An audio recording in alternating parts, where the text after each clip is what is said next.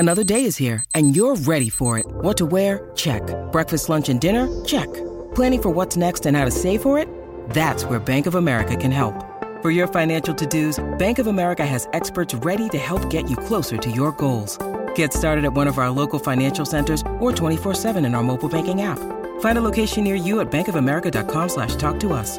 What would you like the power to do? Mobile banking requires downloading the app and is only available for select devices. Message and data rates may apply. Bank of America NA, member FDIC. When you need mealtime inspiration, it's worth shopping Kroger, where you'll find over 30,000 mouthwatering choices that excite your inner foodie. And no matter what tasty choice you make, you'll enjoy our everyday low prices, plus extra ways to save, like digital coupons worth over $600 each week. You can also save up to $1 off per gallon at the pump with fuel points. More savings and more inspiring flavors make shopping Kroger worth it every time. Kroger, fresh for everyone. Fuel restrictions apply.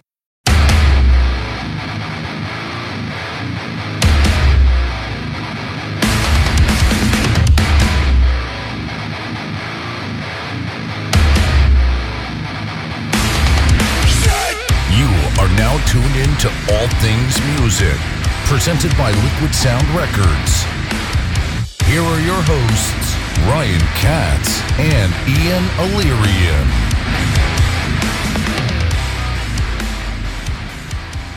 What is up? Welcome to the All Things Music podcast. I'm here with my friend Finn McKenty of the Punk Rock MBA.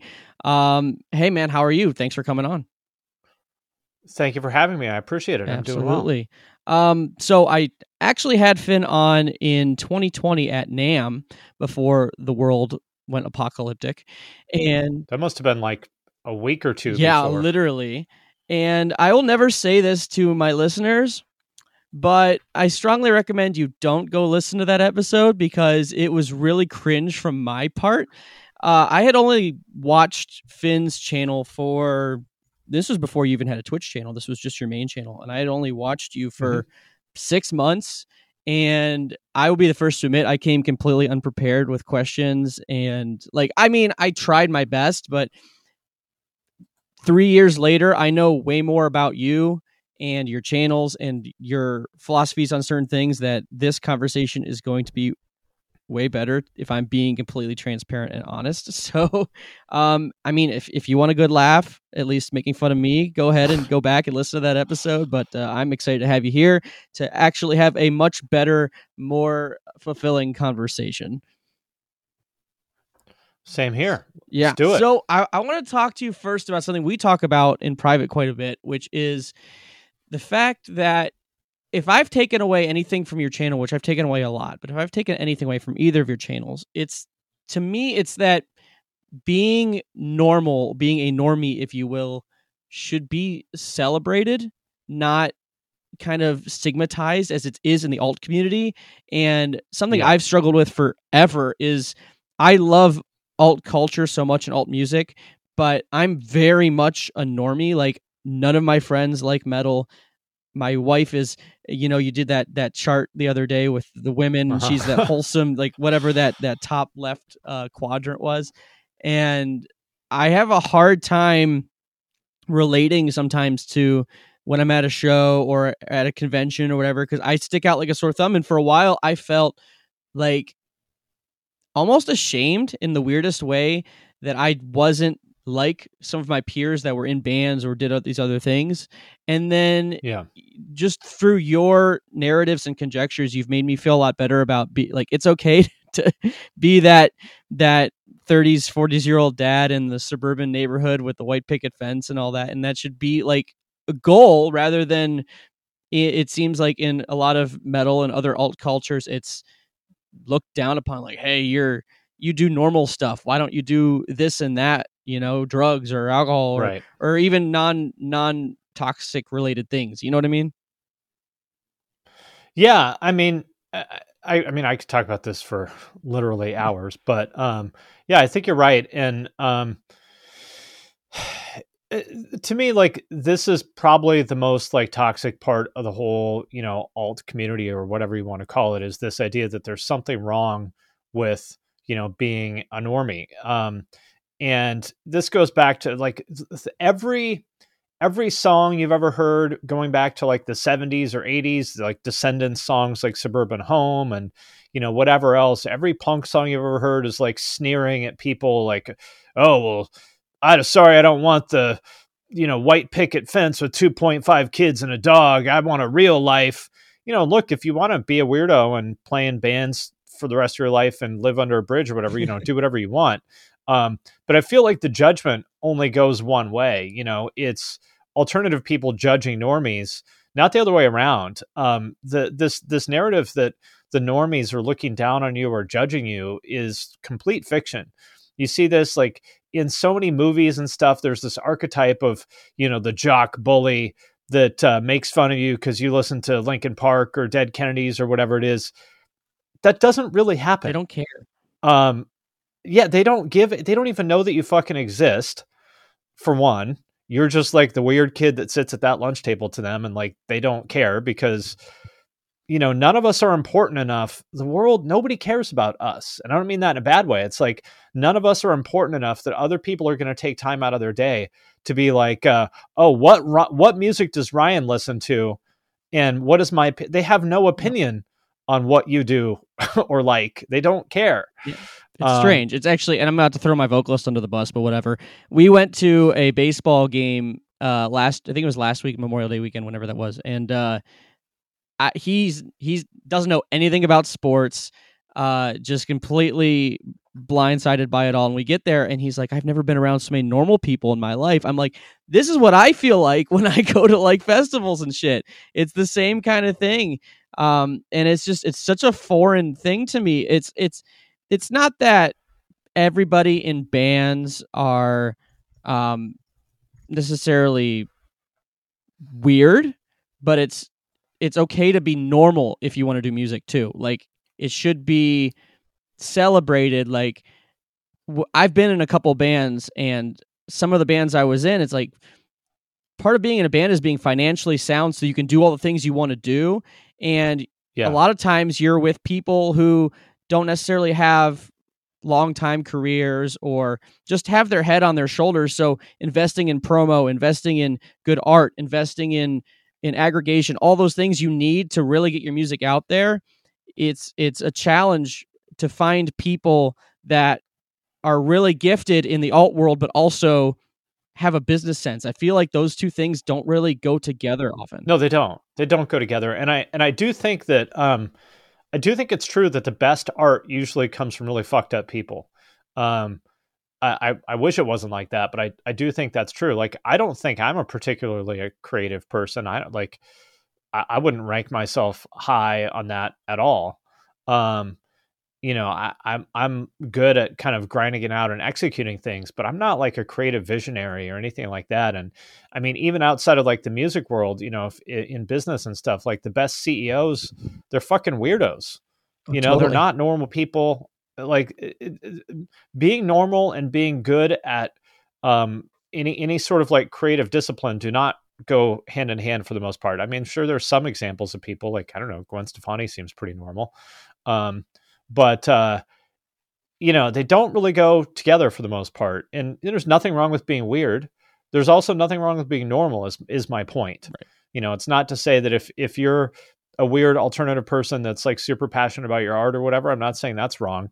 But the message we hear is that it's wrong to be normal. And that's the thing I want to push back on. And speaking of normies, just because this was so topical in a recent video of yours, I want to talk about Lucas versus Jackson. Of course. The team Lucas. Yes. I think, one, we need to meet Lucas so we can get licensing to make Team Lucas t-shirts, because I'll wear those all day. I'm with you. And then it seems like Jackson is, and this is actually more so of the kids of that generation I've met are like Jackson. My wife teaches fourth grade, so that's kind of close to that age. And I'm noticing a lot of Gen Z really like classic rock. Like, it's the weirdest juxtaposition because we sit here and we're like, okay, all this new hip hop is sick and all these new innovative things these pop artists are doing. And I was watching a TikTok where these kids in middle school or elementary school, whatever it was, were listing their favorite artists. And it was like AC/DC and ZZ Top. And I'm like, where did that come from? That's wild. That is weird. I wonder if that's TikTok serving it to you because it knows that, you know, you like rock. I don't know. But I mean, either way, it's definitely, I don't know what like the exact numbers are, but I mean, it's obvious that there's a lot of young people that, meaning people are like, you know, in their teens or early 20s that are into, you know, what to them is classic rock. I know this is going to make all the people my age have a heart attack, but the fact of the matter is that Nirvana is classic rock. It's a fact. Yeah. Oh yeah. You know, cause that shit came out 30 years ago. In 1992, when I was in 8th or 9th grade and Nirvana, you know, was sort of at their peak, you know, that would be the equivalent of music that came out in 1962, like the Beatles and the Beach Boys, you know? So, I mean, it is classic rock, and it is interesting to see how many younger people are into that stuff. And I don't know, it's odd to me. I mean, not to say that people back then didn't like the Beach Boys or the Beatles, but I mean, it wasn't, there weren't people that listened to that. People didn't listen. People my age in 1992 did not listen to the Beach Boys. And it was always sort of the norm in the past that young people hated whatever their parents liked, or at least ignored it or whatever. So seeing 14-year-olds listening to Deftones and Nirvana now is interesting. Yeah, it's definitely weird. And I think we're in uncharted territory because modern music as a whole hasn't been around that long. So really, when you go back and compare, like in the 90s, what did kids listen to from the 70s, et cetera, it's going to be a long time until we can actually find a pattern to this, just because the sample size is so small. So it's really hard to figure out why people are doing certain things to this day. And I think that's why you do the content you do, is consumer psychology is such a mystery sometimes as to why things are the way they are. Speaking of that, kind of want to address the elephant in the room, if you will, just because it's topical and it's honestly a really good discussion. You recently had Blair White on your podcast. Mm-hmm. I don't know how long ago that was recorded, but it came 2 weeks ago, maybe. And I'm going to be the first to say I know nothing about her at all. I'd never followed her. I never looked at content, whatever. So I'm also going to be the first to say, and some people listening can learn from this, I don't have an opinion. Like, if I don't know a person and I see, we all see it because Twitter and other social media feeds us these things. If I see this discourse about somebody, I'm not just going to go with the herd and be like, oh yeah, that's a bad person. Like, obviously there are bad people out there. If somebody is, you know, telling to somebody to kill cops or kill black people, whatever, like that's bad. But there's such a gray area. And if we have no idea, go ahead and listen first. Like, people have this notion of, one, they already have this notion about Finn McKenty because you have the innate ability of having controversial people on your podcast, which is something that you should do. You should have all different points of views, but there's this jump to conclusions thing that a lot of people do. Reminds me of that, I don't know if you're a fan of Office Space. They have that jump to conclusions board game that guy tried to pitch. That's hilarious. I saw it back in the day. I don't remember much about it. But like, it seems, at least from your perspective anymore, there's nothing you can do that everybody's going to love. And sometimes when that happens, you just kind of say, fuck it, and like go with whatever you want to do, and whatever happens, happens. Like, you don't even have to do damage control because you have your channel. You know, because I can't be controlled. Right. Exactly. And people have already said every bad thing you could say about me. So at this point, what do I have to lose? But it's so I hate to say it's unfair because there's the whole life isn't fair, but you've had people from all sorts of walks of life on your podcast. You had Phil, who's libertarian, and then you had Doc, who is as left as they come. And it's like, people should recognize that and not just think that you are Fox News podcast. You know what I mean? Well, negativity bias is a thing, meaning that people are going to over-index on things that they don't like or they're afraid of or whatever. So you could say 100 things that someone agrees with, and if you say one thing they don't agree with, they're going to focus on the one thing that they didn't agree with. And especially on Twitter, of all places, you know, the reality is 99.999% of people do not give a fucking shit about any of this stuff. And the tiny fraction of people that do are on Twitter and they talk a lot. And, you know, whatever, they're allowed to have whatever opinion they want. Obviously, when I have someone like Blair White on my podcast, I'm aware that that's going to upset a lot of people. But to your point, and I'm not here to defend Blair in particular or anybody else. To your point, I wonder how many people that have these super strong opinions have ever actually listened to Blair's content, or Joe Rogan for that matter. People said all these, you know, accused Joe Rogan of being this and that and the other and stuff. And I wonder how many of these people have ever actually listened to any of their content. You know, Gary Vaynerchuk is another one of these people like, yo, he's a hustle culture, blah, blah, blah. Well, no, I've listened to Gary's content for almost 10 years. He's always said the exact opposite of that, actually. He's always said you'd probably be happier making less money doing something you like. The exact opposite of what people believe that he says. But that's the world we live in now. People just jump to conclusions. They hear what they want to hear. And nothing that you do or say is going to change their opinion about what they believe about right. you. You know, they've decided that you are this thing, which may or may not correspond to who you actually are. And you're not going to be able to do much to change your mind about that. So you just got to do what you want and let the chips fall where they may. And at this point, you know, I mean, people have said so many horrible things about me. They call me a transphobe and a groomer and all these other things. And if you look on Reddit, you know, if you Google my name, I'm sure that that stuff will come up. And that sucks because, you know, if I ever want to get a normal job or, you know, whatever, you know, I'm going to have a conversation with somebody at some point and be like, all right, well, just so you know, here's what some people have said about me. It's not true, but it's out there. And if that's a problem, then we should just stop this interview right now.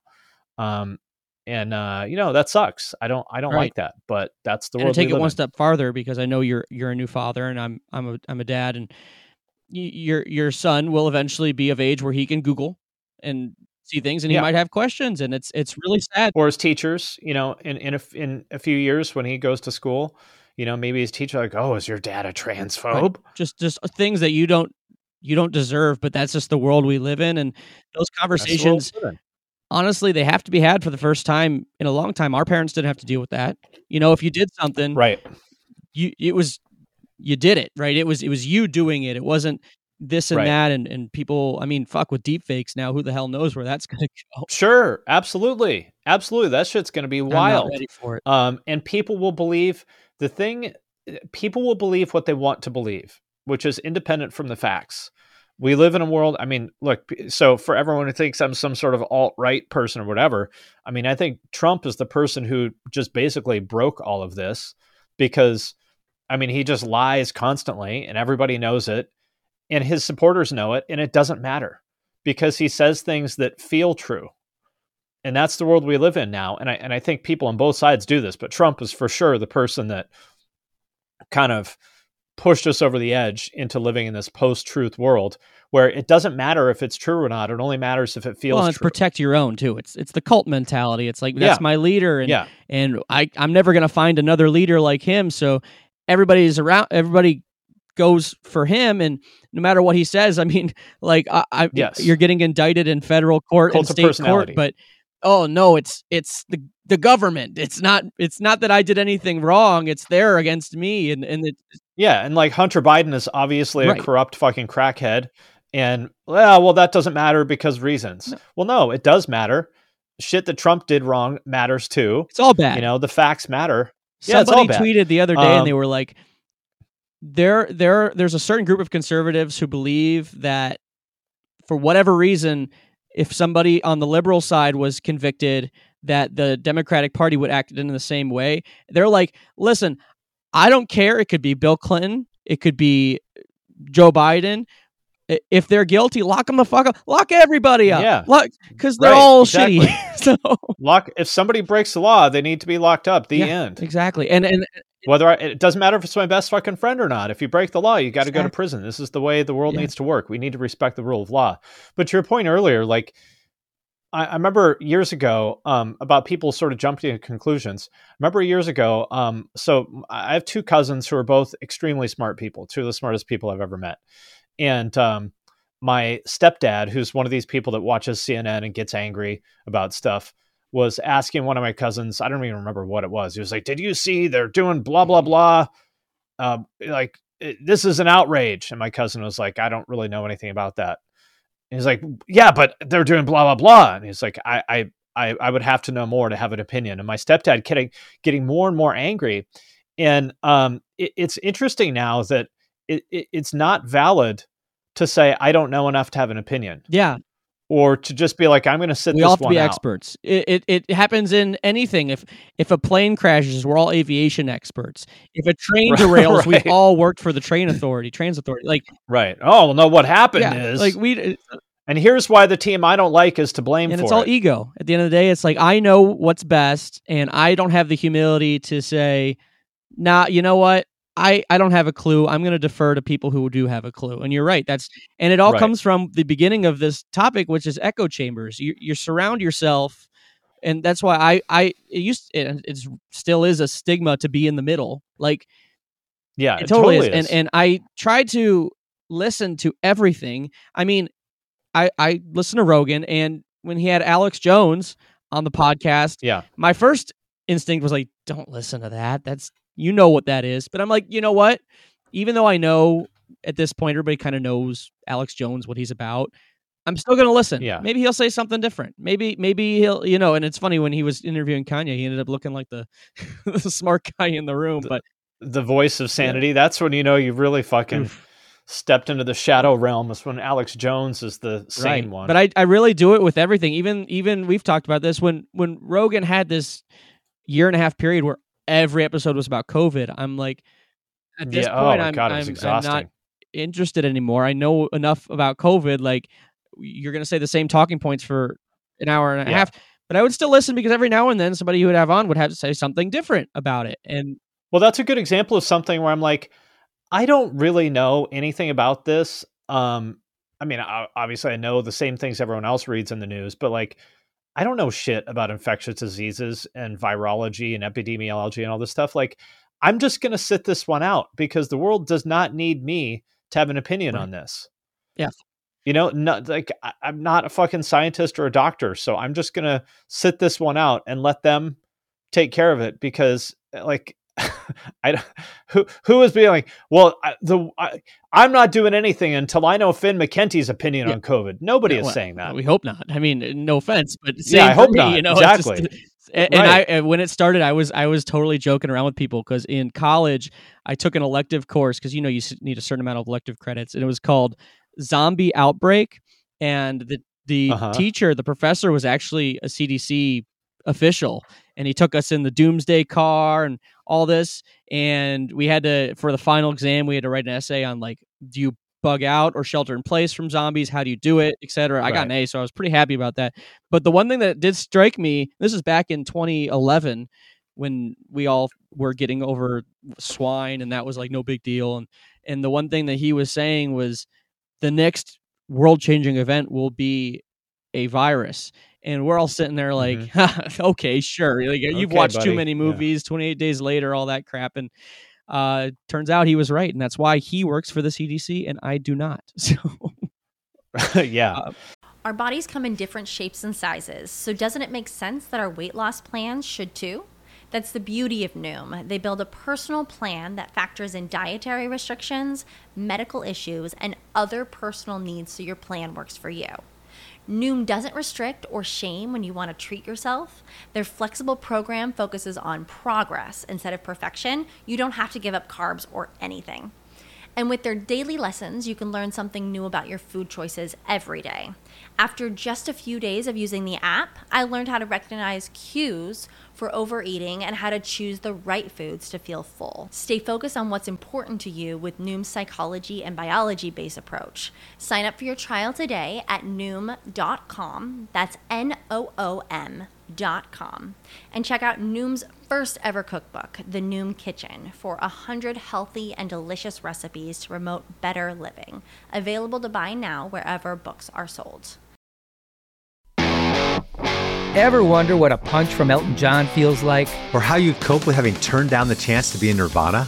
Or what signal Keith Richards gives when he wants you to get the hell out of his hotel room? Fans of Too Much Effing Perspective don't have to wonder, because they've heard these exact stories and a jillion others on our podcast. I'm Alex Hoffman, former tour manager for Radiohead. And I'm musician and comedy writer Alan Keller. On the TMEP show, we get guests like Nancy Wilson from Heart, Jeremiah Freites from The Lumineers, and Modern Family's Julie Bowen to tell us things they may have only shared with their therapists, clergy, or a TMZ stringer. So join us on Too Much Effing Perspective. That's EFFING Perspective. The only podcast you crank up to 11. Well, so getting back to Blair, I was aware that that's going to make some people upset. But the thing is, you know, I again, because these people have already said every awful thing you could say about me, and they're going to continue to say those things. They might say it a little bit more after I have Blair on, but that's it. It's not like there's anything I could do to please them or make them happy. And that's the unfortunate thing, is like, those people have decided that I'm a terrible person, and there's nothing I could ever say or do to change their mind about that. And so the problem there is that basically just makes us all dig our heels in, and we set up our camp over here, and it's like trench warfare. You know, you live in this trench, I live in this trench, and maybe we'll stick our heads up every now and then to shoot at each other, but we're just going to stay in our little trenches. And I think that's really disappointing.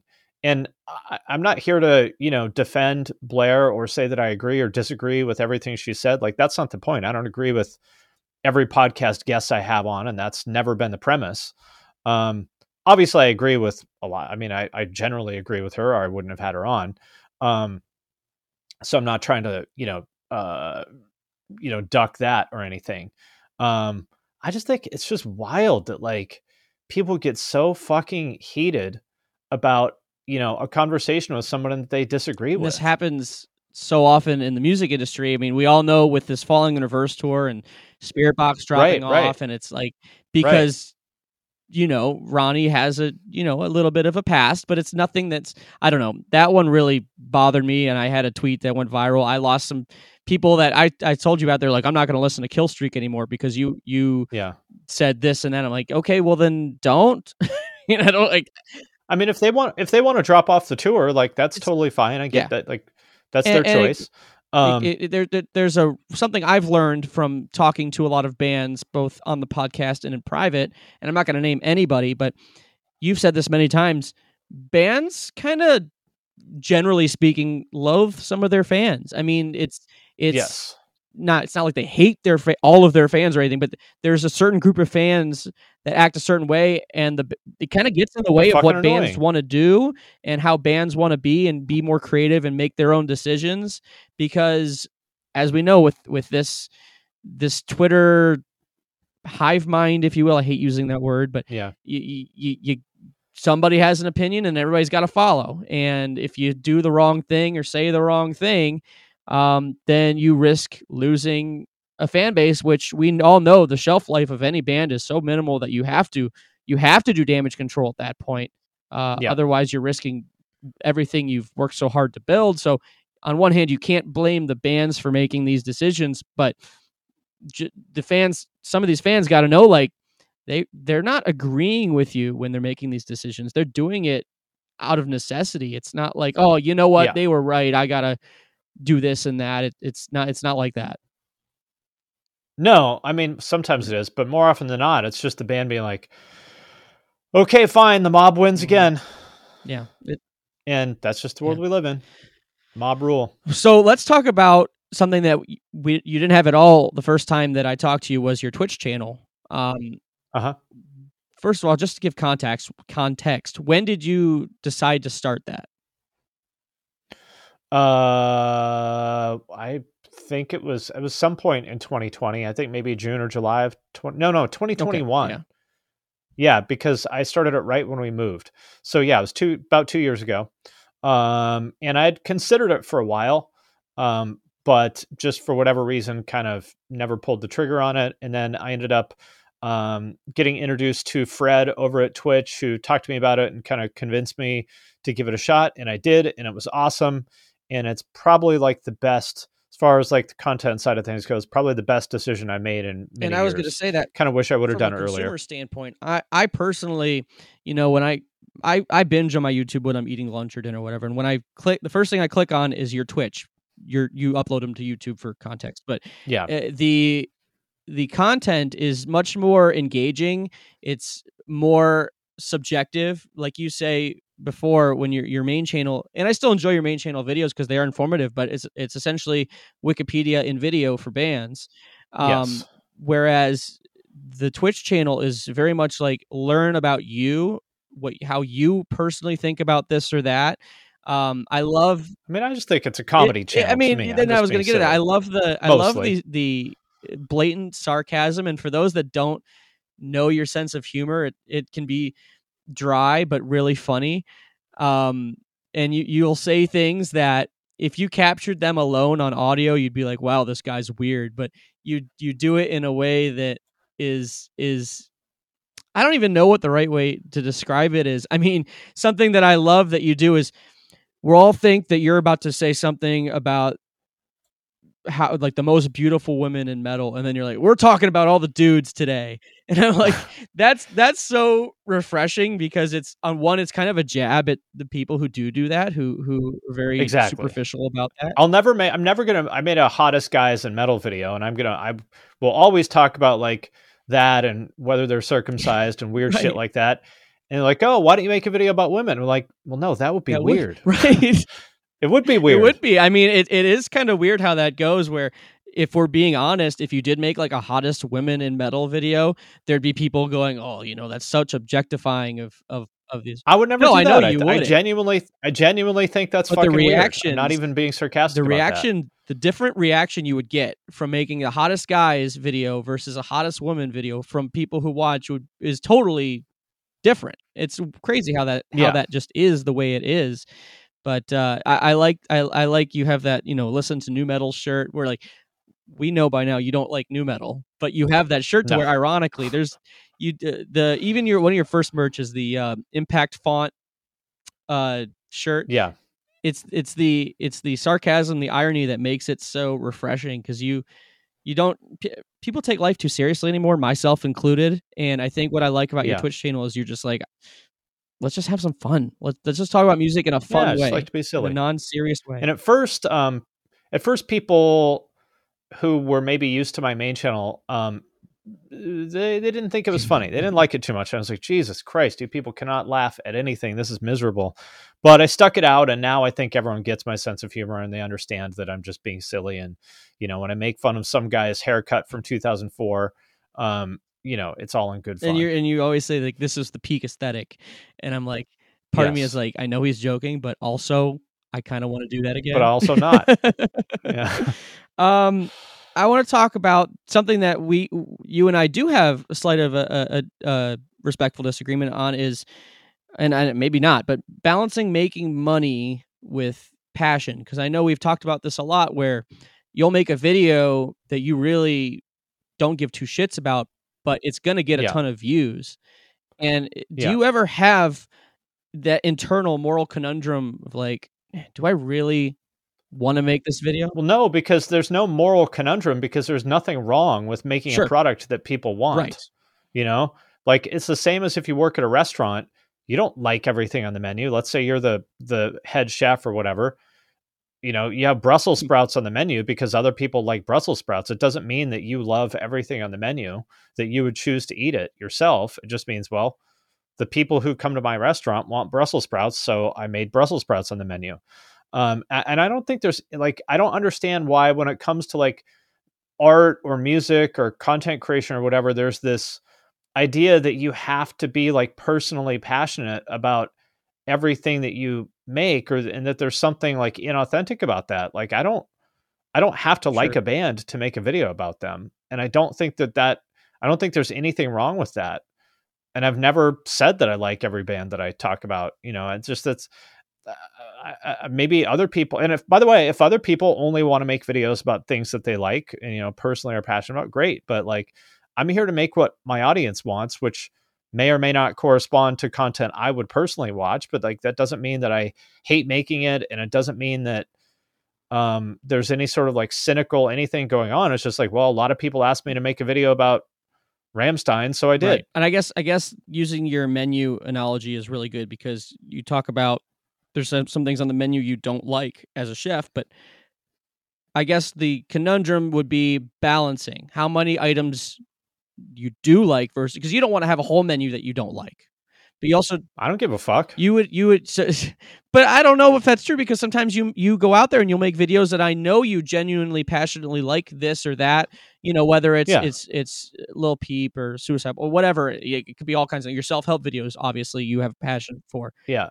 But very rarely. So for me, it's probably like 5% passion stuff, which again, it's not to say that I don't like the other things, but it's very rare that I make a video. Like I'm an adult with a family to support. I don't have the time or energy to like make a video that I know is not going to get views and is get a negative reaction. Like, why would I do that?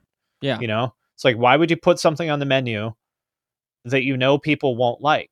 Why would you do that? You know, and that's the way I look at it. Everyone's different. I think the creative mindset is more of, you know, put it this way. There's like a continuum between like pragmatic and idealist. And I think most creative people tend to be more on the idealist side. I'm far more on the pragmatic side. Makes sense.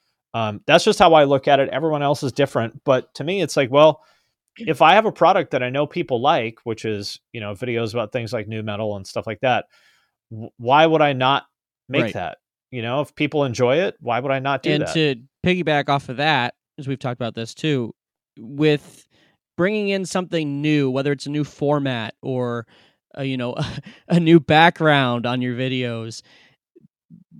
Why have you do? Because I've seen this. Why are people so afraid of change when it comes to their video content? I mean, it's a background, right? Your first, I don't know, 100 videos or whatever it was on your main channel had that background with all the flyers, and then one day you decided to have just a normal wall, and people were like, "Oh, we want the background back." Well, that's because I was moving, right? But people don't care if you're moving. People are just like, "I want the same normal thing that I've always had." Yes.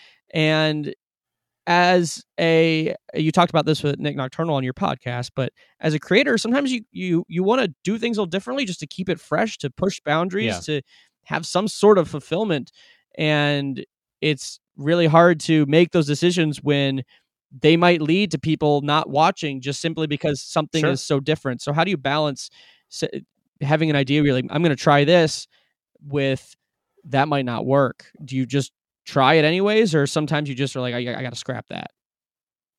I think of it as like, if anybody is interested in this, there's a book called Beyond the Core, which is the sequel to a book called Profit from the Core. Profit from the Core is it's written by a guy from Bain Consulting. Bain is a company that like you might know because Mitt Romney used to be the CEO of Bain Capital, and Bain Consulting is like probably like the most elite management consulting firm in the world. They wrote a book called this guy named Chris Zook from Bain wrote a book called Profit from the Core, which is about like how to like why companies basically should like focus on the very narrow range of things where they like can truly excel at that. And then he wrote a sequel to that called Beyond the Core, which is like, okay, once you've nailed that, how do you expand beyond that? And so for any creator, the first thing you need to do is just find one thing that people care about at all, which for me was making these sort of like video essays about alternative music. And like, you know, and I sort of had success. I think like Bring Me the Horizon was like the first one I did that was like kind of that got a lot of views. So that kind of like Warped Tour sort of music. But then the next thing you need to do once you figure that out, because you know, especially with making content, you're going to run out of ideas eventually if you're only focusing in one narrow area, whether it's like, you know, 2000s motocross or collecting fucking antique spoons or whatever it is. You're like, man, I made 100 videos about this. Like I'm running out of ideas. So the next thing you need to do is figure out how to go beyond that core. And so in that book, he has a framework for like, if a company wants to do something new, you give it one point for, is it a new market? Is it a new product? Is it a new technical capability? Is it a new customer? Is it a new geography? I think there's like 5 things. Maybe there's a little bit more, but his framework is basically, if it's more than 1 or 1.5 points, it's probably not going to work. Interesting. So for me, I think basically what I've realized at this point is my audience, you know, they're mostly like guys in their 30s.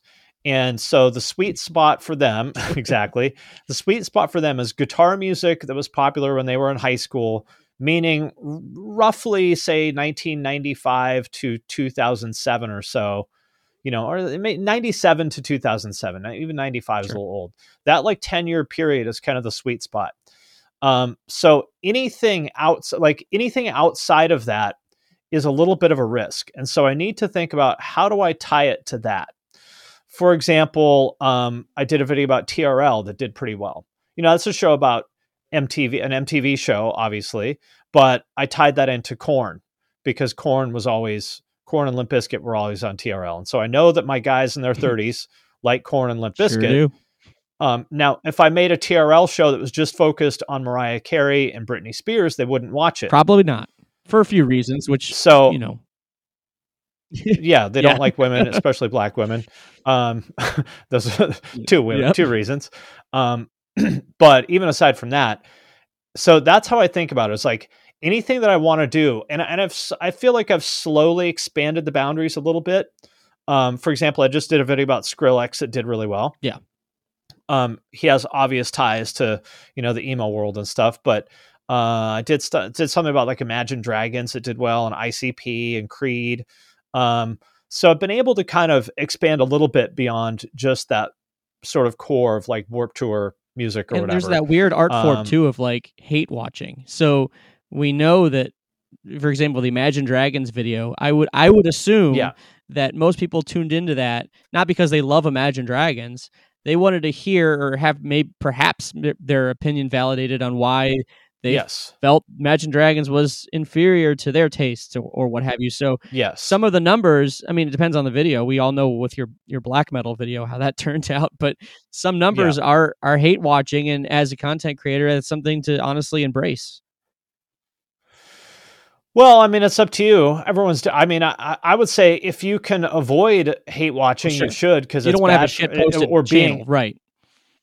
Well, it's just bad for your mental health. It sucks, you know, to know that thousands and thousands of people are just watching because they hate you and they want to argue with how bad your opinion is. It sucks, but you know, for some of us, that's just our lot in life. You know, I have unpopular opinions. Unfortunately, I wish I had more popular opinions, but that's just not who I am. But I think that's necessary too, because again, if you had which goes back to what we originally talked about. If you have only popular opinions, that ends up being an echo chamber that ends up not giving any sort of nuance or discourse for people to learn new things.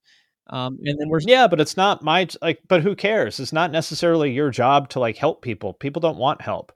You know, they just want to be entertained and mostly just want their opinions validated. You know, I think, you know, say like Rick Beato and Nick Nocturnal both have very popular opinions. You know, they don't get hate watched. I mean, I'm sure there's a little bit of that, but that's not sure. You know, that's not if Fantano gets hate watched. But, you know, Nick and Rick are very like nice, personable people who I'd say their opinions generally overlap with their audience's opinions. You know, some of us, that's just not how it is. Do you also recognize, I'm sure you do, that there are a lot of people, I wouldn't say a majority, but a lot of people like me who male, white, 30s, but also agree with you on a vast majority of things you talk about. Oh yeah. So, definitely. Yeah. Especially now, I used to make a lot more videos challenging my audience's opinions, and then I realized that was just stupid, so I stopped. Right. Yeah, that's a balance you have to do. I want to ask you something else, a little off the beaten path here, but we know, and you've done this to me, and it's all your fault. I'm going to blame you, because now I only listen to like new music that's come out in like the last year. Mm-hmm. I refuse to listen to older stuff because I'm like, I need to listen to what's hip. It's just weird with my wiring now, but... for somebody like yourself who really values new music, new pop, new hip hop, things that are very well produced and done the right way. Yeah. You also have an opinion that, at least in the non-pop and hip hop world, in the guitar world, you like production that is a little bit more raw and older. Not always. I'm just, you know, general blanket here, but how I want to know from you, why is that way in the guitar world, but not in the... Well, I'm an extremist. Okay. I want something. I want to either listen to the most like beautiful, glossy, polished pop, you know, like Lovers era Taylor Swift, or I want to listen to disgusting filthy, revolting shit like cock and ball torture or gut slam shit. I don't want to be in the middle. You know, I don't want to name any names, but I'll just name one. Like Event Animate to me is a band that is just like, there's nothing good about that to me. And I'm sorry, I'm sure they're lovely people, and I don't mean to be rude, but to me, that's just, there is no songs. It's just riff salad. It's not especially heavy. It's not especially melodic. Like, it's just, there's nothing there to me. Yeah, I won't go as far as saying, in my opinion, I don't think they're bad. I just think there's a lot of generic metalcore out right now, and specifically metalcore that is going through the motions. I think metalcore is the worst genre of music right now. It's trash. It's fair. And I've been listening to metalcore since literally the very beginning. Listen to metalcore from 99, 2000, etc., it doesn't sound anything like it does today. It was built. No. But my point is, like, I love the idea of metalcore, but the moment that it's at right now is garbage. I think going through the motions is the best way I can describe it. Yes. Exactly. And there's obviously going to be outliers to this. There's obviously good metalcore bands out there, but I would say there's a vast portion. And when I, you know, something as simple as juxtaposing it with deathcore, which to me, and I'm a little biased, I'm in a deathcore band, but to me, there's been a more of a attempt to push boundaries in that. There's more innovation in deathcore. There's more of not just shock value, because that's not the right word, but when you're listening, you don't know what's coming up necessarily. But in metalcore, it's like, I know what part's here, I know what part's coming up, I know what this is going to be. Here comes the clean chorus, etc. Yep.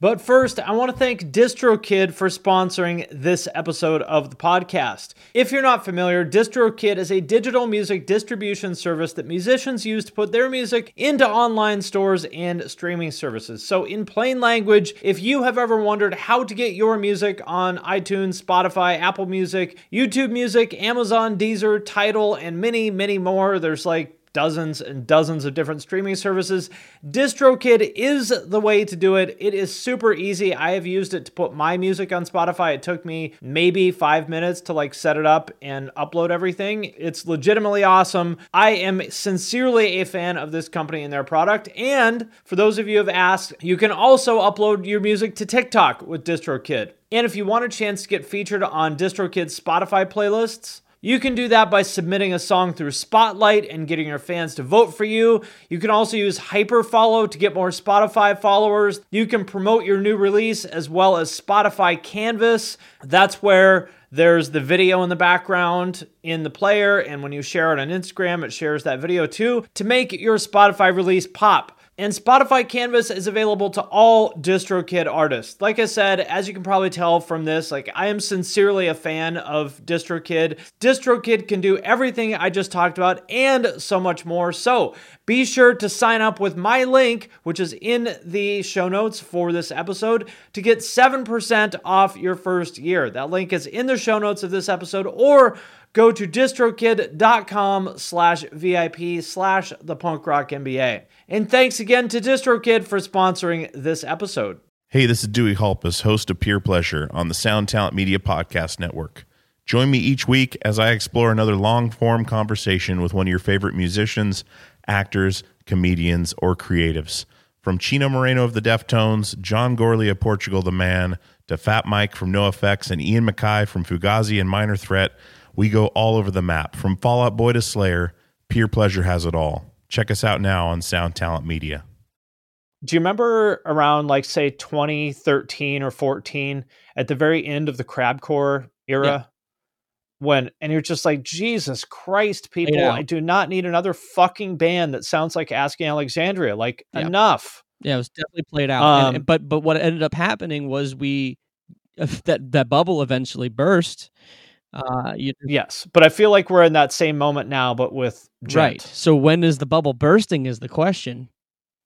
I don't know if it will. I think that's just, I think this is, you know, some genre, not every genre changes over time. Like punk now sounds the same as that's true. Like there's nothing new that's happened in punk since probably the 90s. But I will say as well, we're starting to get some bands. Somebody said this the other day where it's like post metalcore, which is like Spirit Box, Sleep Token, Bad Omens, that are, you know, they have elements of metalcore, but they're They're taking risks that other bands aren't taking.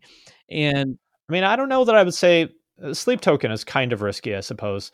I think Spirit Box and Bad Omens are both great bands, but I wouldn't say that they're risky. Sure. In fact, I would just say that both of them are just going back to the basics of like good songwriting and good vocals. Right. Well, and I don't think they're risky, but that's not a bad thing. And it's actually ironic because Mike from Spirit Box is probably one of the most talented guitarists I could imagine currently. He can shred his fucking balls off for anybody who doesn't know. But they don't write music to showcase him. They write music to showcase Courtney. And right, because that's what 99.9% of people care about. Guitarists like me that only give a shit about Riff Salad. Whereas, and I've kind of trained my brain to really value vocals more because I was like that 3 or 4 years ago. I was definitely like that. But today I really...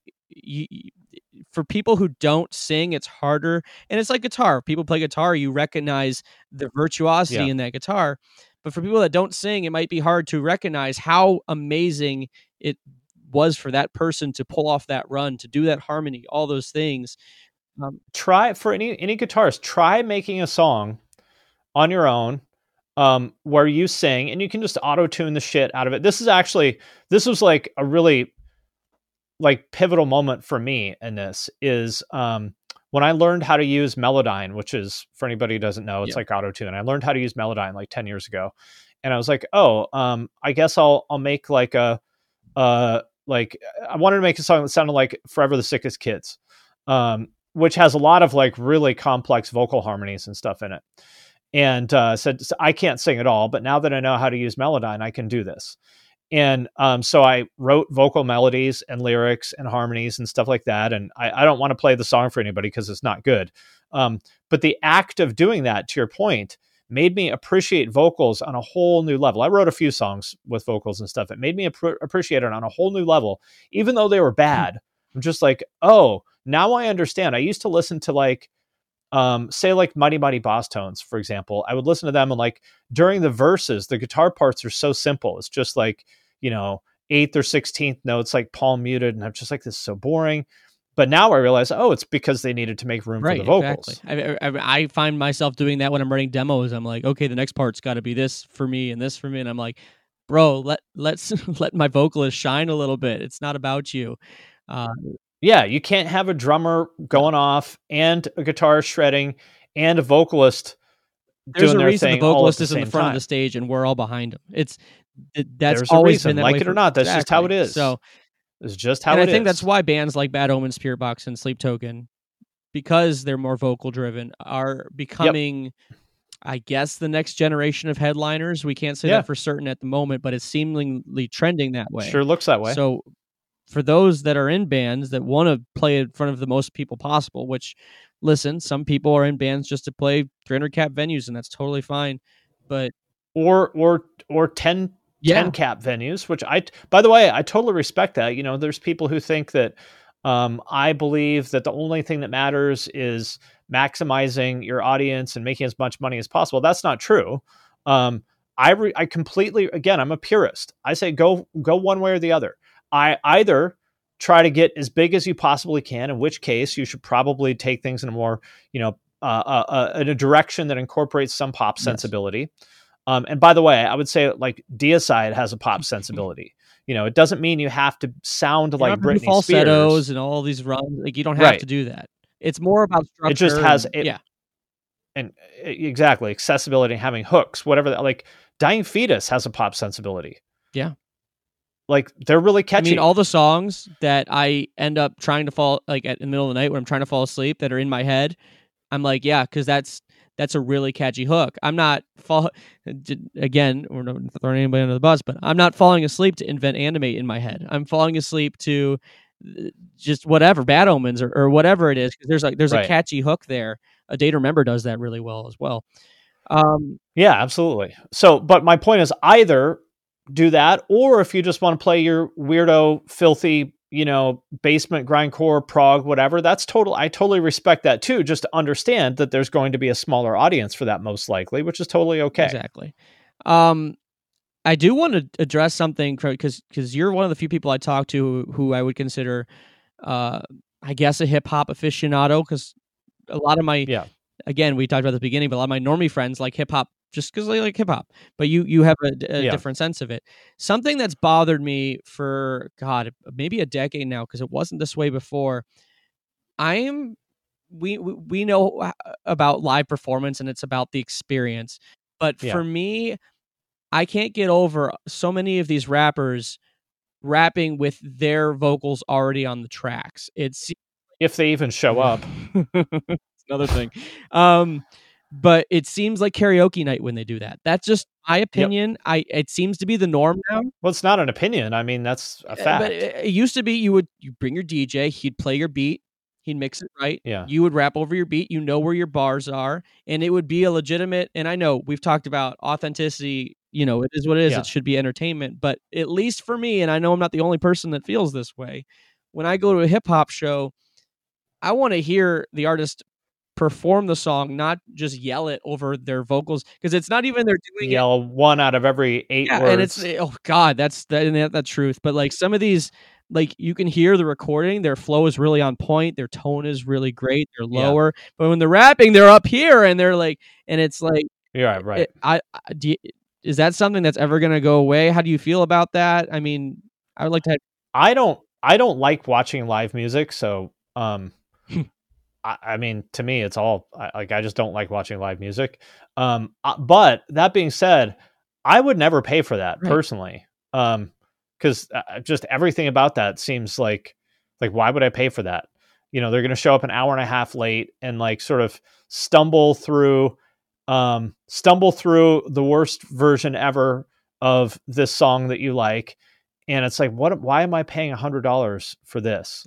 But I don't know. I mean, I don't go to these shows. So does the average, you know, whatever, like, Lil Wayne, I mean, he's probably better than most, to be honest, but you know, whatever. Currently thinking.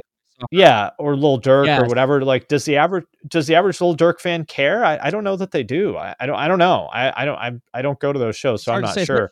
I sure wouldn't. But a lot of these people have nosebleeds and they can't even see what the artist is doing anyway. They're just dancing, which is fine. Like that's. And I feel like they don't. I could be wrong, but I feel like that audience, I don't think that they care about the nuances of the performance. I think they just want to be there. And you know what I mean? Contrastly, when you look at rock, metal, punk, whatever fans, if they see somebody on tracks on stage or, you know, miss a part or, oh, this was recorded, it's an immediate point and laugh situation. Yeah, we're going to hang you out to dry. It's like, well, dude, we've got fucking 8 tracks of guitars in the album. Do you want it to sound good or do you want us to use tracks? Because those are the choices. Before we go, I never got to ask you about this. I kind of want to know a little bit about your time up here in Cleveland. I know you had time in Cleveland. You had some time in Cincinnati. A long time ago. But sometimes you mention things, especially on your Twitch, when you're making fun of Ohio, because it's easy to do. Yeah. I'm just curious to like, so you were here from. I lived in Cleveland from 96 to 99.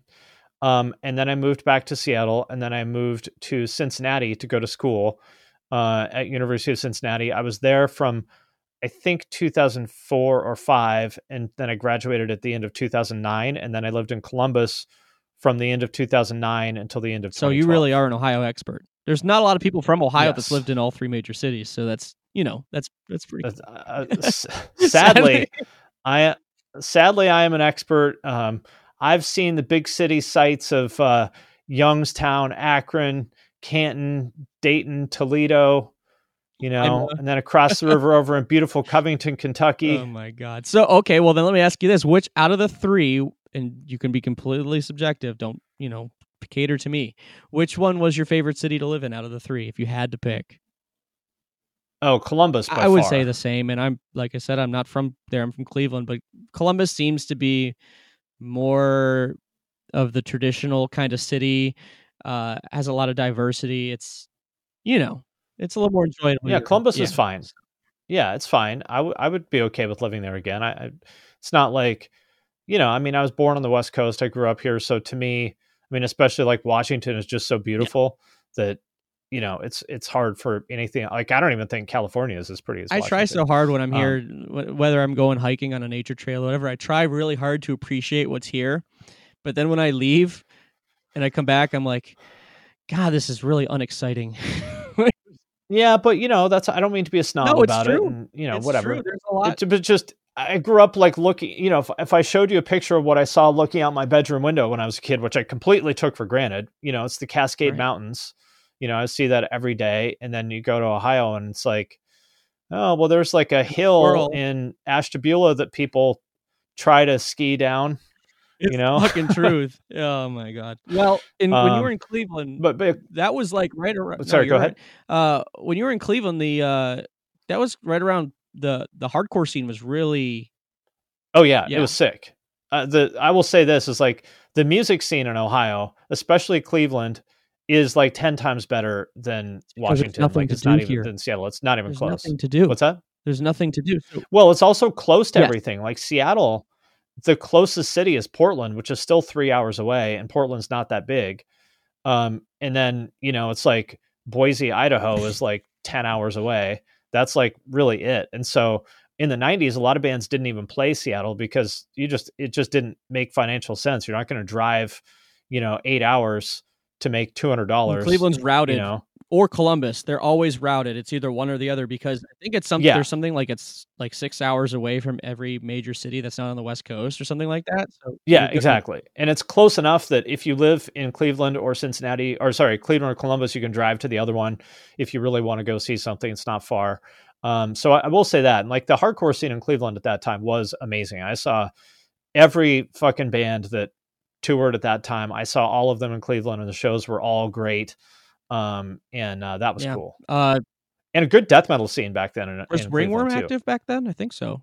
Yeah. Uh-huh. And they're from Cleveland, and they actually just played the Chimera show. Chimera had like a 2-night reunion show. So there's still State of Conviction still around. There's still a bunch of bands that are still around. I mean, they're not doing. Yeah. I got tattooed by James from Ringworm. Oh, okay.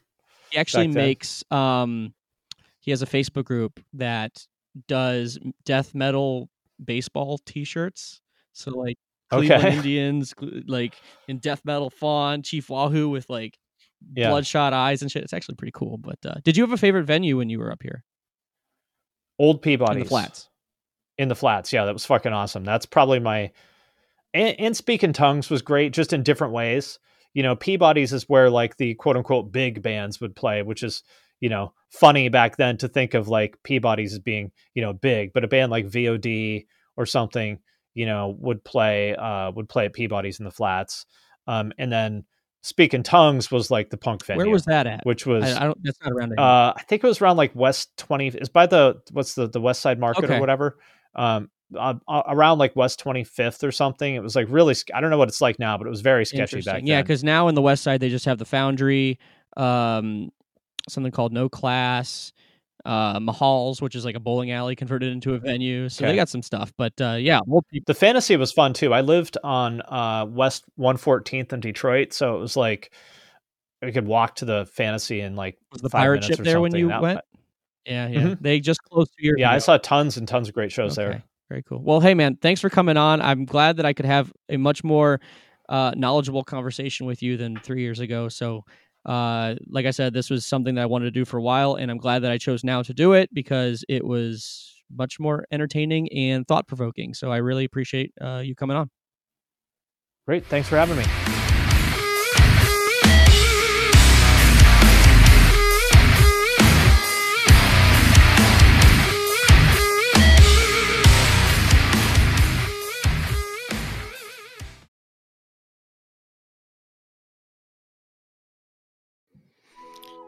Welcome to us talking about our podcast for a minute. What's the name of that podcast? That's Axe to Grind. And right now you're going to be getting a little taste of it, right down to the shaky microphone and all. And my name's Bob. And my name's Patrick. And usually we're joined by Tom. Tom's the best. Tom has a real grown-up job that requires him to be at work. But we talk about decidedly not so grown-up things like... hardcore music and things that people that like hardcore music tend to like. So that could be the latest shows, revisiting classic material, talking about the new classics, all the little dorm room nonsense that you imagine from niche music podcasts that you either love, want to love, or hate. Yeah, imagine all the emotions that you have towards a genre that has impacted your life, and then condense them down to an hour to 2 hours a week. So triangulate your speakers. Think about jumping off the bed, singing along, dancing like an idiot, and listen to Axe to Grind podcast. Well, hey friends, my name is Zach Lupitin. You may know me from the band Dust Bowl Revival, but I also host a music discovery podcast called The Show on the Road. For the last 5 seasons, I've been able to dive deep and have intimate chats with folks like The Lumineers, Ani DiFranco, Wolfpack, Keb Mo, Lake Street Dive, Bela Fleck, and more. So guess what? After 150 conversations with some of my favorite songwriters from around the world, we are bringing brand new episodes to the Osiris Network. New interviews and intimate acoustic performances will be coming at you this summer. And which episodes are coming next, you ask? Good morning. I am Zach Goody, the lead singer for the band Smash Mouth. Our band is called Milky Chance. We are based in Berlin. My name is David Shaw. I sing and write songs with my band, The Revivalists. Trust me, these conversations go some wild places. So subscribe to The Show on the Road on Osiris, and we'll see you soon.